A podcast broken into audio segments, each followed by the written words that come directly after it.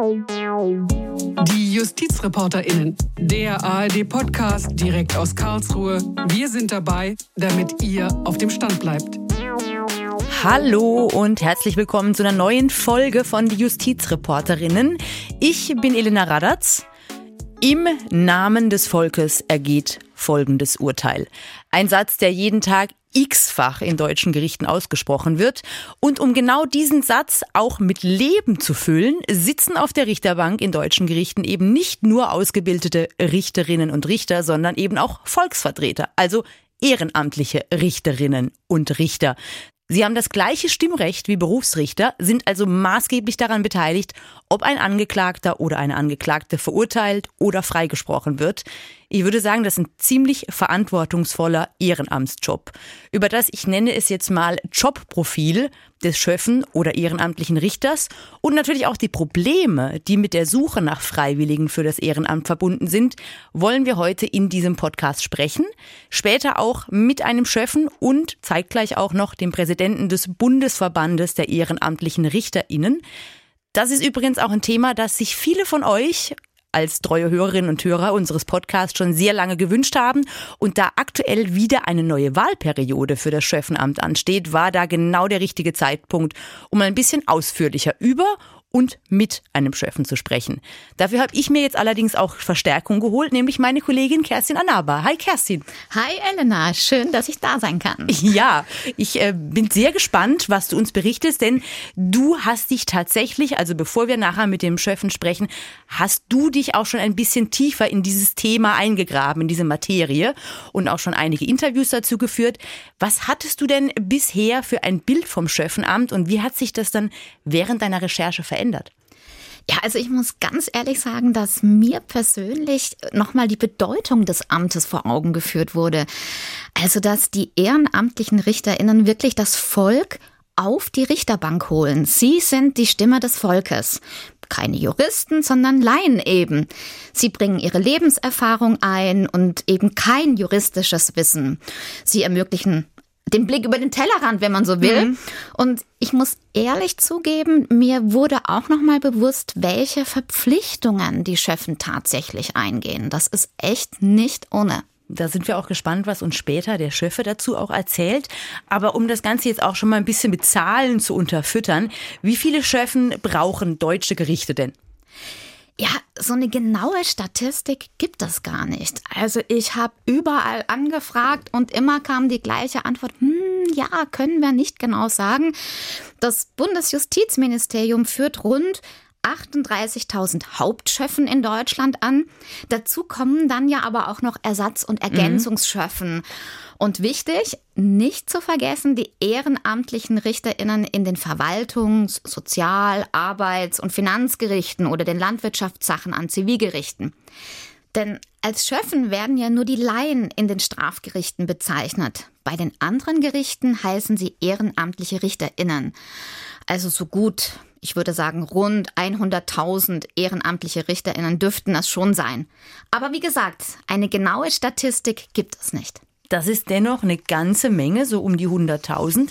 Und wie läuft denn jetzt so eine Wahl zum Schöffenamt ab? Wo muss ich mich anmelden? Wie werde ich dann gewählt? Welche Voraussetzungen muss ich mitbringen? Uiuiui, viele Fragen. ja.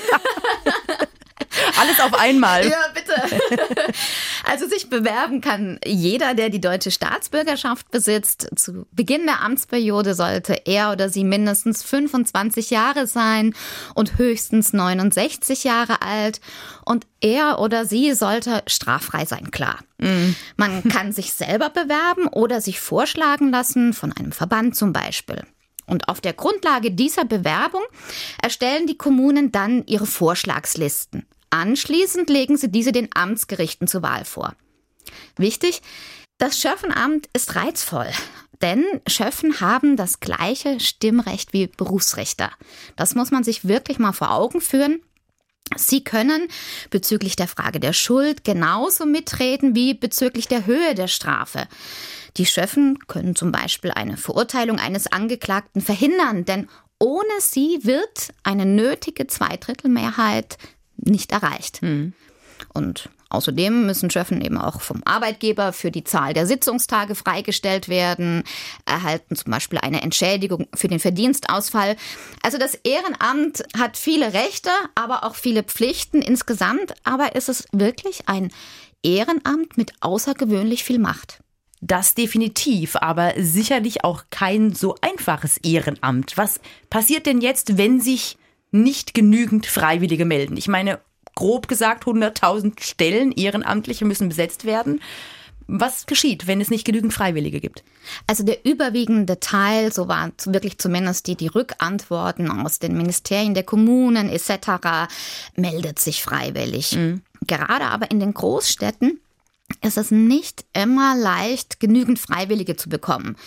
Zum Beispiel in Berlin, in einzelnen Bezirken war das der Fall und auch in Hamburg. Also auch Hamburg hat auf Nachfrage erklärt, dass die hohe Zahl von rund 9800 Laienrichtern in der Vergangenheit nicht ausschließlich durch Freiwillige gedeckt werden konnte. Gleiches gilt für Chemnitz, Frankfurt am Main und Mönchengladbach. Dort wurden Bürger dann nochmal nach dem Zufallsprinzip aufgefordert, sich doch auf das Ehrenamt zu bewerben. Andere Großstädte wie etwa Köln, Dresden oder Stuttgart hingegen meldeten gar keine Probleme. Gibt es jetzt dann aber wirklich tatsächlich keine Freiwillige, können Bürger verpflichtet werden. Das ist aber natürlich der unschönste Fall. Mhm. Ja. Einer, der nicht erst angeworben werden muss, sondern schon sehr, sehr lange, viele Jahre als Chefe tätig ist, ist Andreas Höhne. Er ist auch Präsident vom Bundesverband der ehrenamtlichen Richterinnen und Richter. Er selbst ist, wie gesagt, schon seit Jahren als Chefe tätig im Bundesland Thüringen und vertritt die Interessen der ehrenamtlichen RichterInnen bundesweit. Herr Höhne, hallo, schön, dass Sie Zeit für uns gefunden haben. Ich grüße Sie, sehr gern. Wie kamen Sie denn, das müssen Sie uns jetzt sagen, zu Ihrem Ehrenamt? Was hat Sie gereizt? Was hat Sie gereizt? Die allgemeine Frage wäre, wie kommt man zum Schöffenamt? Da gibt es drei Wege. Mhm. Ich habe mich in der Tat selber gestellt. Ganz interessante Geschichte, weil mein Sohn kam von der Schule nach Hause und hat gesagt, bei uns suchen wir Schülermediatoren. Und da haben wir in der Familie zusammengesessen und haben gesagt, das ist ja eine tolle Idee, wenn sich die Schüler zusammensetzen und sowas, einen Vertrag machen, warum was schiefgelaufen ist. Und dem haben wir zugeredet. So, das war so 2007, 2008 kam meine Frau, da haben im Ort Schiedsleute wurden da gesucht. Da hat sie sich gemeldet. Ja, und 2009 war dann die Ausschreibung der Schöffen und da habe ich mich gemeldet. Wenn ihr beiden das so tut, dann habe ich mich auch gemeldet. Man kann auch vorgeschlagen werden mhm. von einem Verband oder von einer Kommune. Und das wäre die dritte Variante, die am schlechtesten ist. Wenn also nicht genug Schöffen gefunden werden, dann schaut man ins Einwohnermelderegister und schreibt dort Leute an, die dann einen Brief kriegen, sie sind als Schöffe ausgewählt, sagen sie, warum sie das nicht wären. Und dann müssen sie Gründe anführen, warum sie kein Schöffe werden können. Und da gibt es nur ganz wenige Gründe im GVG. Aber bei Ihnen war es ja glücklicherweise gewollt. Genau so ist es. Also das sind die drei Wege, genau. Es kam ja dann wahrscheinlich relativ zügig zur ersten Verhandlung. Hm. Hat man sie vorbereitet seitens der Justiz oder wie sah die Vorbereitung denn aus? Das ist leider schade. Also von der Justiz kommt da recht wenig. Als ich den Brief bekommen habe, dass ich also als Schiffe angenommen wurde, habe ich mich sachkundig gemacht, weil ich dachte, du kannst ja nicht unvorbereitet hingehen und habe dann einen Verband gefunden, der Schulungen und Seminare anbietet, äh, Rechte und Pflichten. Das war mir ganz wichtig bei Gericht. Wir waren dort im Landgericht Leipzig. Das war eine tolle Veranstaltung. Aber die Justiz selber macht da viel zu wenig was ja eigentlich tragisch ist. Man ist ja, ja, dann quasi, man steht ja im Regen bei der ersten Verhandlung. Führt einen der Richter dann wenigstens ein, kurz vor der Verhandlung, und sagt einem, um was es geht, was die rechtlichen Problematiken sind, oder wie läuft das dann ab? Das ist richtig. Also Sie kriegen eine kurze Einführung in den Fall. Aber wenn ich zurückdenke an den ersten Fall, dann ist es schon Schwierig. Also ich bin mit schlotternden Knien ins Gerichtsgebäude, noch nie mit der Justiz irgendwie Berührung gehabt und äh, dann bist du Schöffer. Ich hätte mir sehr gern gewünscht, dass ich vorher irgendwie eine Einweisung gekriegt habe. Also sie sitzen dann da, dann wird erklärt, äh, worum es geht, also das Delikt in kurzen Zügen, denn sie haben ja keine Akteneinsicht und dann ja, geht's in den Verhandlungsraum. Können Sie sich denn noch an Ihre erste Verhandlung erinnern? Welcher Fall wurde verhandelt? Sie haben es gerade schon gesagt, Sie sind mit schlotternden Knien dorthin gegangen. Ähm, was ist Ihnen besonders in Erinnerung geblieben? spannendes Thema. Meine erste Veranstaltung, wenn man so will, ist eingestellt worden. Das heißt also, die Hauptverhandlung hat begonnen, Aufruf zur Sache. Was ich in der Schulung gelernt habe, war, ich habe Redebedarf und dann zieht man sich ins Beratungszimmer zurück. Äh, das heißt, die Hauptverhandlung wurde eröffnet, die Schöffen wurden vereidigt und dann stand der Rechtsanwalt auf, die Verteidigung sagt, ich habe Redebedarf. Und habe so gedacht, hä, das ist doch meine Formel. Ja, und dann sind wir ins Beratungszimmer und da wurde dann erläutert, dass er mehr angestellt hat, also noch andere Verfahren liefen und unser Verfahren dann so geringfügig war, dass es nach 55a äh, eingestellt wurde. Und dann habe ich gesagt, was heißt das jetzt? Paragraph 155. Aber ich muss sagen, also der Richter, auch der Staatsanwalt, die waren sehr nett, haben das erklärt, die Größe, die Schwere des Gewichts und dann wurde das Verfahren eingestellt. Wie muss man sich dann jetzt Beratungen dann ähm, hinter verschlossenen Türen vorstellen, bevor das Urteil fällt? Wird jedem einmal das Wort überlassen oder wie muss ich mir das vorstellen? Wie läuft das ab? Beratungsgeheimnis, das darf ich ja nicht sagen. Nein, natürlich, man tauscht sich aus. Wie werden denn die Beweise gesehen? Wie habe ich das eine erlebt, das andere? Wie waren die Einlassungen? Und ganz klar, der Richter führt durch die Verhandlung und wir können wesentlich besser auf den Zeugen achten, auf den Angeklagten achten, wie die ihre Aussage machen und da eben sagen, also haben sie das nicht gesehen, der hat doch die Augen verdreht. Also man nimmt wirklich auch Bezug kann der die Wahrheit sagen. Und das hilft den Richtern. Und da tauscht man sich aus, indem man das eine oder das andere im Argument in die Schale wirft. Und das ist, glaube ich, auch das Wichtige. Man muss ein gewisses Standing haben, auch als Schöffer, um seine Meinung hinten zu vertreten. Nicht beharrlich, klar, es wird ja ausgetauscht, aber man diskutiert das schon, ja. Wie würden Sie denn generell sagen, begegnen Ihnen den ehrenamtlichen Richtern, die Berufsrichter? Ach, was würde ein Rechtsanwalt sagen? Kommt drauf an. Ich habe wirklich eine Richterin gehabt, die war beeindruckend. Also die war froh, uns zu haben. Und so hat die das auch ausgestrahlt. Wenn ihre Fragen vorbei waren, hat die uns Schöffen angeguckt, haben die Schöffen noch Fragen, hat der Staatsanwalt und dann die Verteidigung Fragen. Ich bin wirklich sehr beachtet worden. Klar, als Stellung des Präsidenten kriege ich natürlich die harten Fälle auch genannt. Und da gibt es sicher auch Berufsrichter. Richter sind auch nur Menschen ja, die nicht so auf den Schöffen eingehen. Auch das gibt es, muss man leider sagen. Gab es denn Fälle, die Sie jetzt auch privat noch lange Zeit belastet haben? Waren Sie dann auch bei größeren Strafverfahren dabei, wo Sie sagen, das war jetzt psychisch an meiner Belastungsgrenze? Nein, aber eine interessante Frage. Ich habe das nicht gehabt. Ich war beim die ganze Zeit, die zwei Perioden beim Amtsgericht. Mhm. Da sind es jetzt nicht solche dramatischen Fälle. Also bis vier Jahre ist durchaus viel, wenn man ins Gefängnis muss, aber das geht. Aber äh, beim Landgericht, ja, wenn Sie Tötungsdelikte vor sich haben. Ich erinnere an eine Dame, die mich angerufen hat und hat gesagt, ich bin das erste Mal dabei, nicht beim Amtsgericht. Ich dachte, ich komme zum Amtsgericht, gleich beim Landgericht in eine große Strafkammer und die dann ja Fotos angucken musste, wo kleine Kinder zerschnitten wurden, weil sie dokumentieren müssen, wie ist das da hingekommen und was weiß ich. Also mhm. den Verlauf natürlich, das nehmen sie natürlich mit nach Hause. Mhm. Das ist schon belastend. Und auch da wünschte ich mir, da könnte die Justiz mehr tun, dass wir eine psychologische Betreuung mhm. kriegen. Das wäre Nicht nur für uns, sondern auch für die Berufsrichter. Die haben das gleiche Problem. Also da ist, glaube ich, eine kleine Lücke im System. Das, das wäre nämlich meine nächste Frage gewesen. Soweit ich nämlich weiß, ist auch für die Berufsrichter da die psychische Hilfestellung quasi gar nicht vorhanden. So Sie sagen ja auch für, für die ehrenamtlichen Richterinnen und Richter auch nicht. Gerade psychologische Unterstützung wäre wünschenswert. Wo wünschen Sie sich denn insgesamt noch mehr Unterstützung von der Justiz? Oder wo sehen Sie gerade auch als Präsident des Bundesverbandes vielleicht auch Reformbedarf?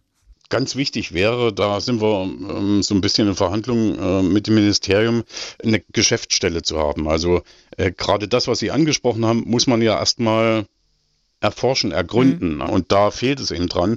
Wir sind sehr gut äh, aufgestellt, aber wir machen das alle ehrenamtlich nebenbei. Das, das funktioniert nicht. Auch gerade jetzt bei der Schöffenwahl ja, so ein Schöffer hat ein Leben nebenbei, der muss noch arbeiten.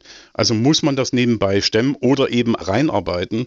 Und das ist, äh, glaube ich, ganz wichtig, dass wir da zumindest eine Unterstützung in der Geschäftsstelle kriegen. Und es gibt natürlich, Justiz ist Ländersache, einiges, was wir schon erreicht haben.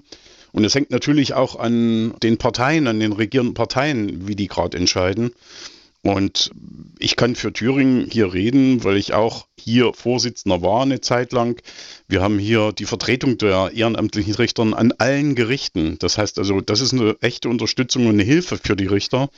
Und in den Länderhaushalten natürlich auch äh, eine bestimmte ja, Menge Geld einzustellen, dass ja, Informationsveranstaltungen, Schulungen äh, durchgeführt werden können. Denn ich brenne für die Sache und äh, ich sage, alle äh, Schöffen sollten vor der ersten Verhandlung eine Schulung bekommen.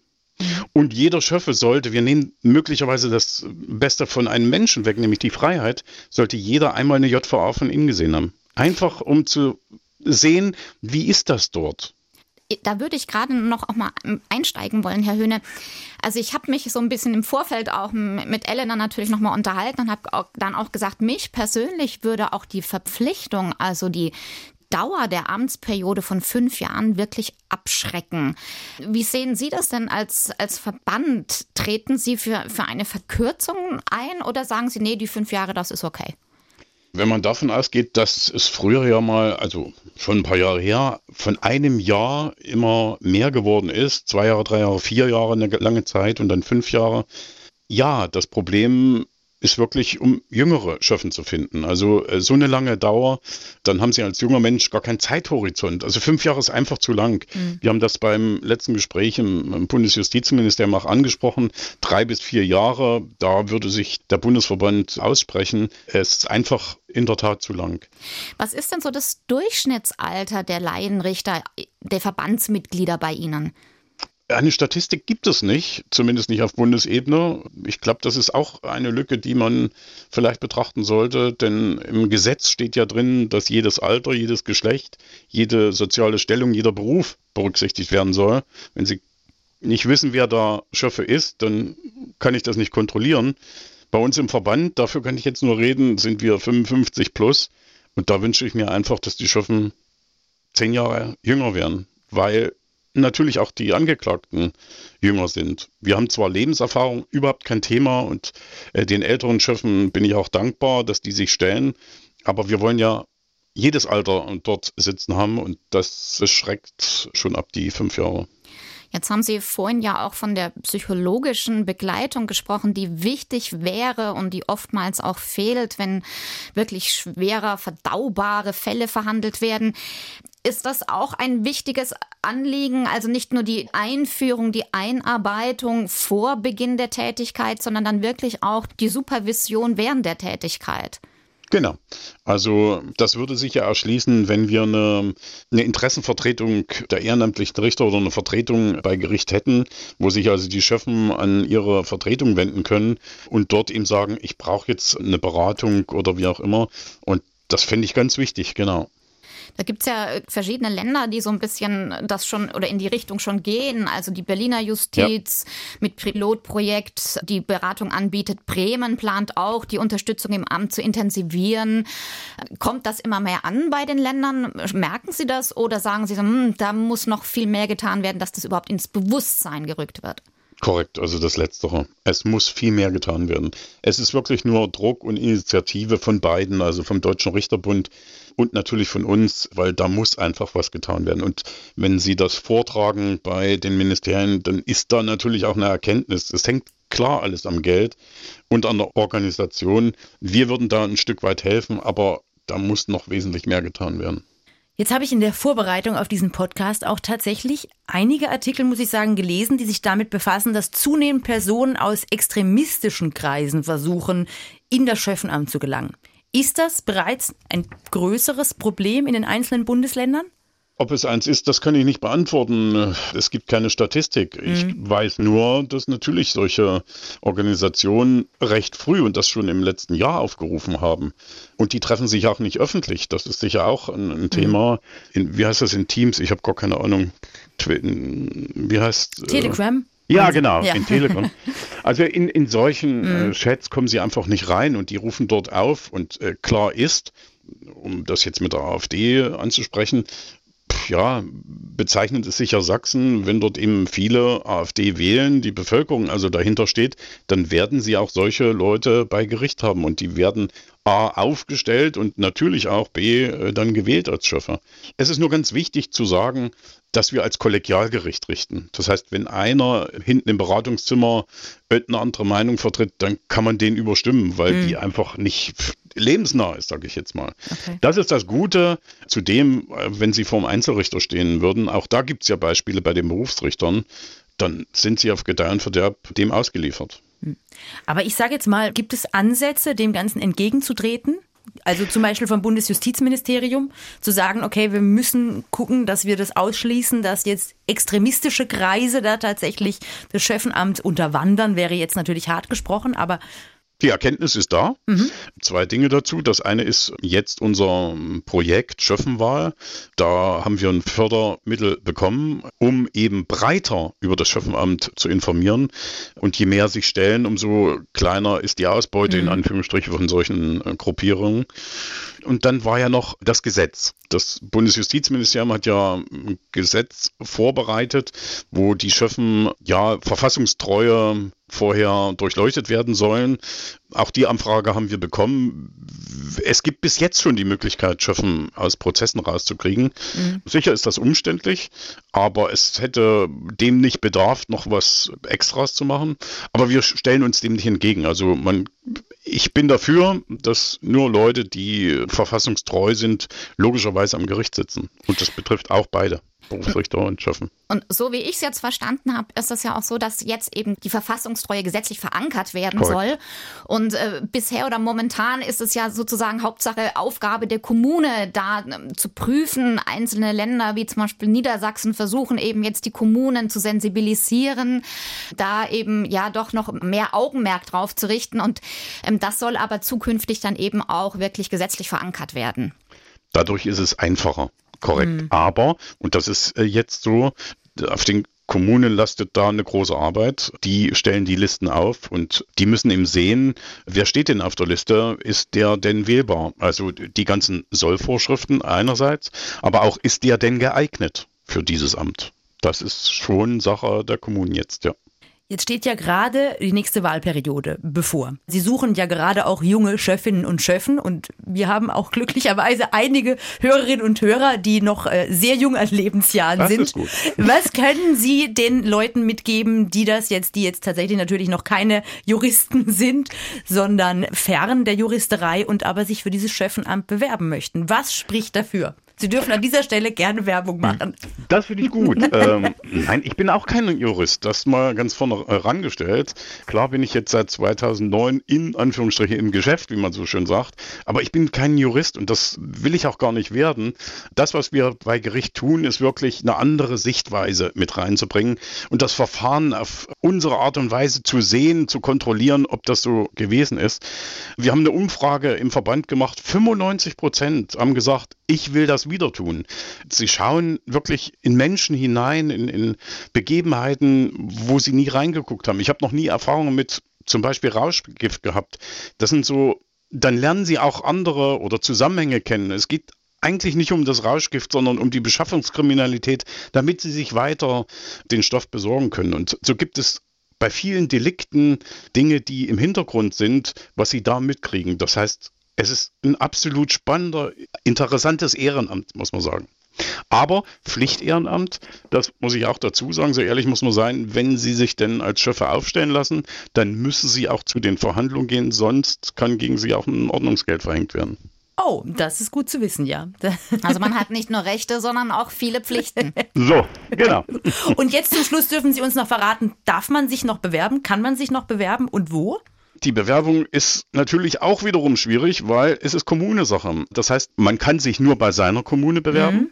und die Bewerbungsfristen, sage ich jetzt mal im Durchschnitt, in Deutschland laufen noch bis Ende Februar. Mhm. Manche Kommunen beginnen erst damit, das heißt, dann ist es bis Mai. Aber es ist jetzt genau der richtige Zeitpunkt, drüber nachzudenken, Jo, das hat mich schon immer gereizt, ich möchte das tun, dann bewerben Sie sich. Dann ist das doch auch die perfekte Zeit für unseren Podcast. Genau. genau. Wunderbar. Herr Höhne, vielen lieben Dank für das Gespräch. Wunderbar. Danke Ihnen, Herr Klar. Danke. Andreas Höhne war da schon seit sehr vielen Jahren Schöffe und jetzt auch Präsident des Bundesverbandes der ehrenamtlichen Richterinnen und Richter e.V. Ja, Kerstin, wir zwei sind ja als Juristinnen raus. Wir sind ja, quasi schon, wir könnten Berufsrichterinnen sein. Ja, wir dürfen nicht. Aber ich muss sagen, also hätte ich nicht Jura studiert, ich glaube, ich hätte mir es durchaus vorstellen können, weil ich tatsächlich schon immer das ganze juristische und gerade Strafrecht ist ja schon immer so mein Steckenpferd. Ich wäre, glaube ich, dabei. Die fünf Jahre würden mich ein bisschen abschrecken. Wie sieht es bei dir aus? Ja, reizvoll ist es auf jeden Fall. Also ich meine, in kaum einem anderen Ehrenamt hat man so viel Macht. Mhm. Ja, das muss man mal ganz klar sagen. Und auch wie Herr Höhne sagte, wirklich hineinzublicken in die verschiedenen Lebensgeschichten, finde ich unglaublich spannend.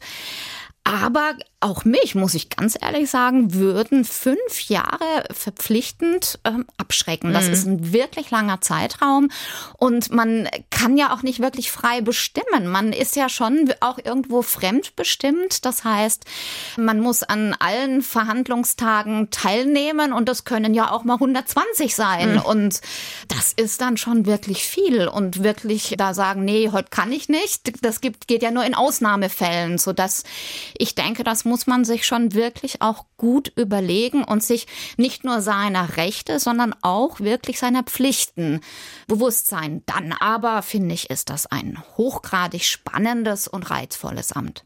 Und man kann ja sagen, ihr habt jetzt noch ein paar Tage Zeit und ein paar Nächte darüber zu schlafen und euch zu bewerben. Nächste Wahlperiode steht an für das Schöffenamt. Vielen lieben Dank, Kerstin, Sehr dass gerne. du dich da auch reingefuchst hast für uns in dieses Thema. Wenn euch dieser Podcast gefallen hat oder ihr aber natürlich auch Verbesserungsvorschläge jederzeit oder Kritik habt, dann gerne ran an uns per E-Mail. Justizreporterinnen.swr.de ist die Adresse Justizreporterinnen in diesem Fall ohne Gendersternchen. Wir freuen uns, dass ihr so lange mit dabei gewesen seid und sagen Tschüss. Tschüss, auch von mir. Kerstin Anaba und ich bin Elena Radatz. Ciao, ciao.